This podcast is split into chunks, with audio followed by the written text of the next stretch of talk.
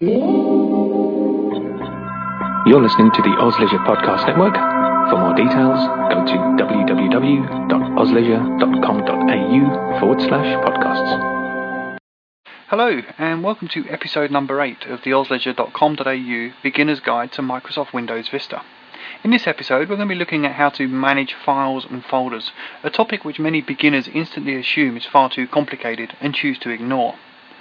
So we're going to look at how the computer stores the stuff you ask it to and how you can go about finding it again later, avoiding the it lost my document comment that even more advanced users have been known to utter. Also today, we're going to be looking at how to decrypt those instructions on the backs of software disks, such as navigate to c colon backslash blah backslash something dot abc. I'll explain what all that means and how to translate it into something that we can all understand and actually use. Afterwards, we'll look at how to organize your documents and other files so that they won't ever get lost again. Now, already you're probably mentally preparing yourself for an onslaught of acronyms, new words, and geek jargon, but there's no need to worry at all. There will be words that you may not have heard before, but they will all be explained as we go along. Also, we'll be using a very common analogy to explain all of this stuff for you that of a filing cabinet as you would find in any office around the world. Why? Well, a computer is much like a filing cabinet in the way that it stores files. In an office, you might have a few filing cabinets up against a wall somewhere, each with their own specific set of documents that they hold. Perhaps one for accounts, one for HR, and so on. In each of those filing cabinets are drawers, 2008, 2007, or A through D, E through G, etc., or however it's arranged. Then inside the drawer, you have those suspension files that hang from the rails, each with their little tag showing supplier name or employee name or something, and then finally, inside the suspension file, all of the correspondence that you have about that supplier or about that employee. That's almost exactly how a computer's disks works. There are a couple of minor differences, but we'll cover them later on. Let's look at how they are similar. In the office, we have the filing cabinet. Inside the computer, we have a disk drive. In the filing cabinet, we have drawers labeled appropriately. The computer's disk has folders, sometimes called directories, also named appropriately. The filing cabinet drawers has its suspension files, each with a tag. The folder on the computer drive has subfolders, each with its own name. The filing cabinet suspension files has the documents you need, and the subfolder on the computer's drive also has the documents that you need. So we can see that the analogy stacks up rather well. No surprise, seeing as the computer disk design was based around the filing cabinet. The computer disk has a couple of advantages over the filing cabinet though. Firstly, it can hold a lot more data. One disk could probably hold more data now than could be stuffed into as many filing cabinets that you could fit in the average aircraft hangar. Secondly, it's possible within the computer disk to put subfolders into subfolders, much like trying to put a suspension file inside a suspension file using our filing cabinet analogy. Right then, so we understand that the computer is like a filing cabinet when it comes to storing all of our files, but how do we get them and actually use them? So here we turn to our demonstration and we're going to go onto the start button down here with a left click and we'll see on the right we've got a bunch of predetermined folders for us here. We've got one with your name, we've got pictures, documents and music. But the one we actually want to look at at the moment is this one called computer. So if we open up computer here with a single click, we'll be able to see all of the disks that are in our machine. Now remember, using our filing cabinet analogy, they are the disks are the same as the filing cabinets themselves. So in this example we have three. We've got our local disk here which is our main disk drive inside the computer where everything is stored. We've got our floppy disk here and we've got our DVD drive. Now we're going to be looking at the local disk which is almost always identified by the letter C colon. Okay, so We'll come on to what the C colon means and how to use it a little bit later on. But the idea is that we drill down by double clicking into the disk, then into the subfolders and the subfolders of that, and so on and so on and so on, until we find the document that we're looking for. Now we can also use the search box at the top here to look for a document name, but that rather defeats the purpose of what we're trying to do uh, in this episode. So we're going to be going the long way around it so you actually understand how it all works. So let's dive into it just now and what we'll do is we'll double click on our local disk here which remember is the same as our filing cabinet and we see a bunch of folders as indicated by the orange folder icon here and we have one file which is indicated by the white square item here. Now these folders are equivalent to our filing cabinet drawer. So if we want to look at my documents for example, we look in the users drawer or the users folder as it is on the computer. So let's double click on users. And what we'll find is we'll see a whole bunch more folders Okay, so this would be equivalent to your suspension files inside the user's drawer, the filing cabinet. And the suspension file that we're looking for, or in this case the subfolder we're looking for, is my own. So I'll click my name, I'll double click my name, and it will show me more folders about me. Now I can continue to drill down here, and this is where we get the separation from the filing cabinet as it is in the real world to what's on the computer disk. Do you remember I said in the introduction that uh, the computer disk is more advanced than the filing cabinet because you can put folders inside folders, or in the filing cabinet analogy, suspension files inside suspension files. Well, this is exactly what we're doing. We're drilling down each of the folders. Now we can see here that we've got an item called documents. Well, that's a pretty good one to look into to go and find some documents and we'll look in there and we'll see any documents that happen to be in my profile. As we can see on this one, it's currently empty because I haven't saved anything. But if I create a new document, let's use WordPad and create, uh, sorry, Notepad and let's create a brand new document. Let's put this up here and say this is a test and we'll go to the save option from here. And I'll save that into my documents folder. We'll see it pop up on the other screen.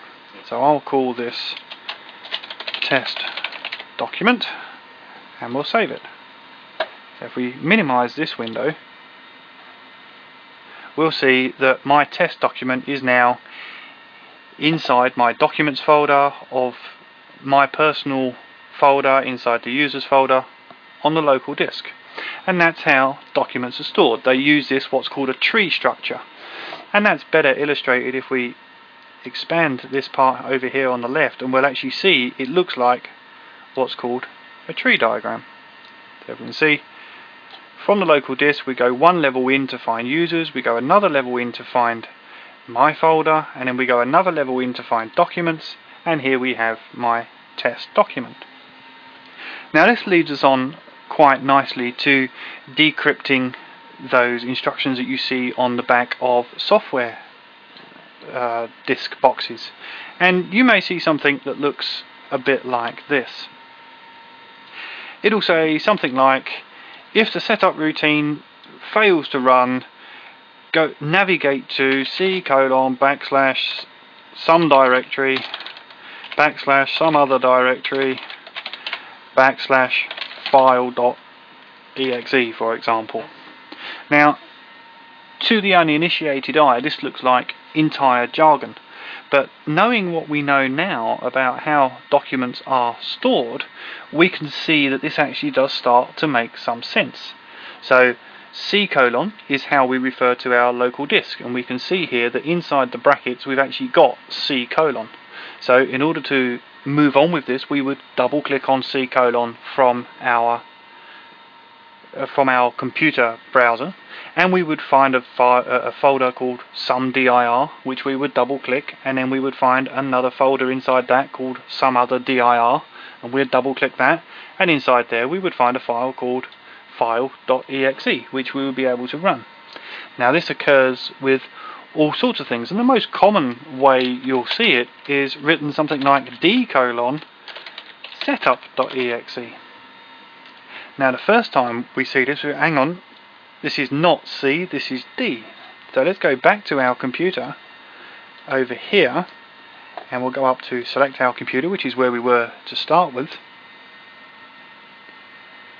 and you can see we've got these other drives here one floppy disk as we saw earlier and one DVD drive which again we also saw earlier and we can see that they also have letters and a colon inside a bracket.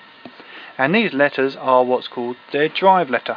So when we're talking about D colon, that means we're looking at something in our DVD drive, i.e. a CD-ROM or a DVD-ROM, something like that. So if we go back to our example here,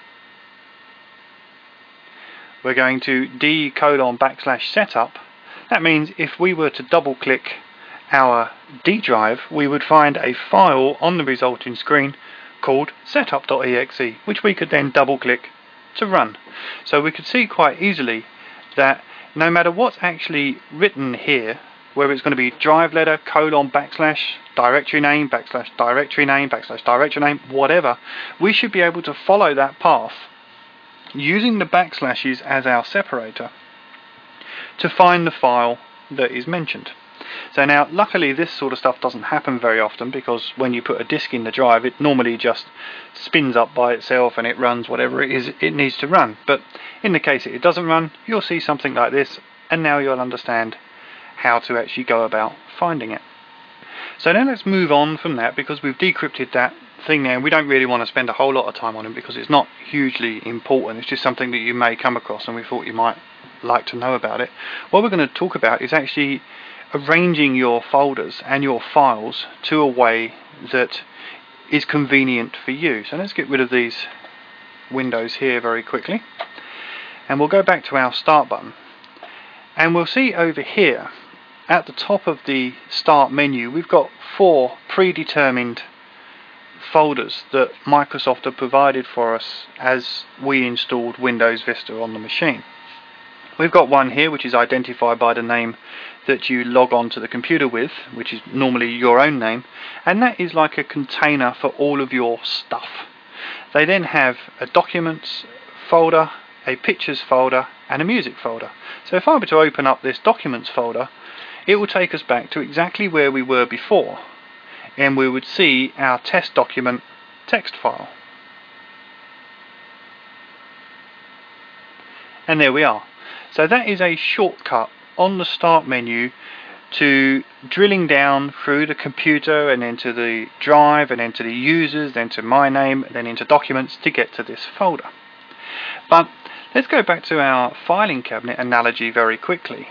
If you had a suspension file that was called stuff and you just put absolutely everything into it, when you come to find something, you say it's in the stuff suspension folder, you would spend your time looking through that folder through every single document trying to find the specific one that you need. What you actually need to do is you need to create a more granular, it's called, a, a more specific way of filing. So inside your stuff folder, you might want to have January stuff, February stuff, March stuff. And we want to be able to do that on our local drive. So we want to be able to create these directories or these folders and these subfolders so that we can better organize our bits and pieces. And it's very easy to do. So for example, if we wanted to create a test folder inside the documents here and move our test document into our test folder so that when we come back and say, well, it was a test document, it will be in our test folder, we can find it easily. We need to create a test subdirectory. And we do that from the Organize menu over here. So let's click on the Organize menu and we'll see the first item on here is New Folder. So if we click on New Folder, we get a new folder over here called New Folder, but it also prompts us to rename this and you can see that it's got the black border around it and all of the te text is selected. So let's call this test items. Okay, and we'll press return once we've typed that in, and that will now create us a folder inside of my documents folder called test items. And that is really where we want our test document to live. So we now need to be able to move our test document from one place to another and it's actually very easy to do. You just pick it up and drag it. So if we click on test document here and drag it to the test items folder, we can see we've got our, a little arrow comes up on our cursor and it says move to test items and we'll just release our mouse button and the test document it now disappears from this window but if we go into our test items folder there it is so we've moved it from our documents folder to our test items folder. Alternatively, if we wanted to make a copy of it, so we've got two versions of the document, we can do that too. So let's select this test document and right click on it so we get our context sensitive menu that comes up and we can see down here we've got two options. One is called cut, one is called copy. Now these work in conjunction with another menu item which is called paste which you can't see at the moment because we haven't tried to move anything. Copy basically means take a copy of this file and then later on we will paste that into a new location so then we've got two versions of it. Whereas cut means take it from where it is before and then we'll paste it into the new location. So cut and paste is the same as move and copy and paste is duplicate. So let's assume we want to duplicate this file called test document. So we're going to select copy from our menu here and we'll go and put it somewhere else. We'll put it on our desktop just for ease of use. So let's get rid of that. So we'll find our desktop, we'll right click and now we've got a new option called paste. So let's do paste and we can now see we've got our test document on our desktop here but also in our test items folder that we'd minimized we still have our test document. So that's a duplication as opposed to a move. So now we can start to see how we can organize our folders. So let's go back to my main documents folder here and we'll start to create some folders with sensible names. So let's say I want to create an accounts folder. New folder, type the word accounts, hit return, new folder. Let's go into our accounts folder and we'll create some more subfolders in here. So we can say organize new folder and we can say 2008 accounts. We can also create a second one if we want to by exactly the same procedure, organize, new folder, and we can call this 2007 accounts. And we can create as many folders inside of another folder that we need to. And then when we've got correspondence that relate to our 2007 accounts, we can save them in the relevant place, likewise with 2008. And we can go on doing this as often as we need. We can go down to any number of levels of subfolders inside subfolders inside subfolders. You can go on forever. So only you can work out what it is you actually need to store and how best to store it, but at least now you can go away and save stuff in the right place. So now let's talk about saving stuff in the right place. Let's create a brand new notepad document here which we're going to use as an example of a 2007 accounts and we'll demonstrate to you how the save dialog box works and it's common towards all applications throughout Windows Vista. So let's create ourselves a, a new a new document here and say these are our 2008 accounts.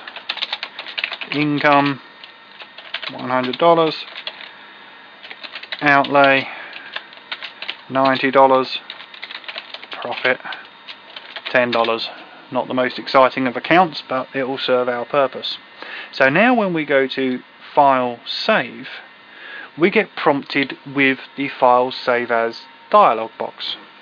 And from here we can specify where we want to save this file.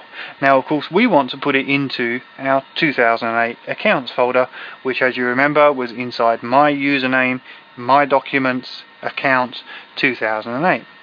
So the way to do it is actually to click this browse folders button here and if we do that the screen will expand and we'll see a screen very similar to what we saw before with this tree view type thing over here and we can see we've got documents so we can click on documents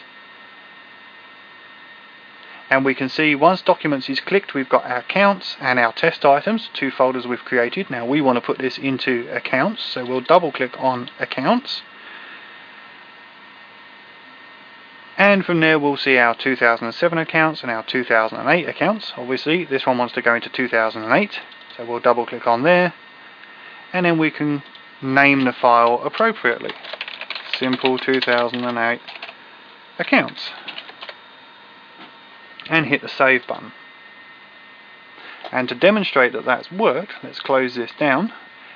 And we'll go into our 2008 accounts folder which we had open in the background already. And we can see our simple 2008 accounts file there that we've just created. And we can double click that and see the contents. And there we have it. These are our 2008 accounts so that's a very brief overview of how Windows Vista stores documents on your machine, how the directory structure, as it's called, this tree view part here on the left, actually works, how you can go about organizing your files and your folders, and very simply how to copy and paste files around. Uh, you'll need to experiment with copy and paste because although it's very simple when you know how to do it, actually understanding the concept is quite difficult for some people. So just play around with copy and then paste, copy then paste. I would avoid using cut and paste initially because as I mentioned that actually moves the file and you know that could cause you some trouble if you move it to a location and then you try and find it in the old location of course it won't be there so experiment with that. Uh, we've also shown you how to understand directory structures when they're written as C colon backslash directory backslash whatever whatever. You know that's exactly the same as it would be drilling down through these directories one at a time. So hopefully that's helped you out. Remove some of the fear for you. Um, you can't really do too much damage by copying and pasting so play with it and just move folders around, create folders as you need to, generally get your, your drive into an order that's going to work for you. And remember that there already are system folders created for you for music and pictures and stuff. So if you've got things like that try to put them into those existing folders. Uh, even though they are existing folders you can still create your own subfolders inside it very quickly. If we go into pictures here we can create a folder called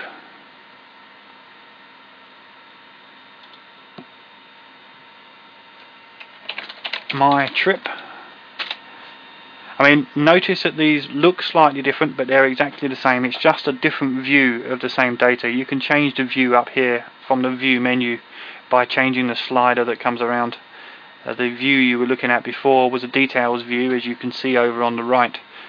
If it's easier for you to have the icons larger, then you can just slide the slider around like this. And again, we can create as many new folders as we like by clicking organize and new folder so we've got a my trip folder and we've got a new folder here that we'll call 2007 overseas holiday and we can continue putting our pictures into the right folder so that we can go and find them again easily. So there we are. Um, I hope that's helped you out. I hope to see you next time when we'll be talking more about music, videos and pictures and how to use them, how to store them, how to play them. Uh, not quite how to record them, we'll cover that later on. But uh, we hope you enjoyed this and we look forward to seeing you next time. Until then, see you later. Thank you for downloading this podcast episode. We hope it has been useful to you. Should you wish to be notified of new episodes as they are released, we would recommend that you subscribe to this podcast feed through your favourite podcast software. Details on how this can be done can be found in our Introduction to Podcast video located at www.ozleisure.com.au forward slash podcasts. If you have any questions or comments about this episode or would like to suggest comments for an upcoming show, please email us at beginnersguide at. Ozleisure.com.au is not associated in any way with Microsoft Corporation, and unless specified to the contrary, Microsoft Corporation does not affiliate itself with, endorse, or sponsor this product.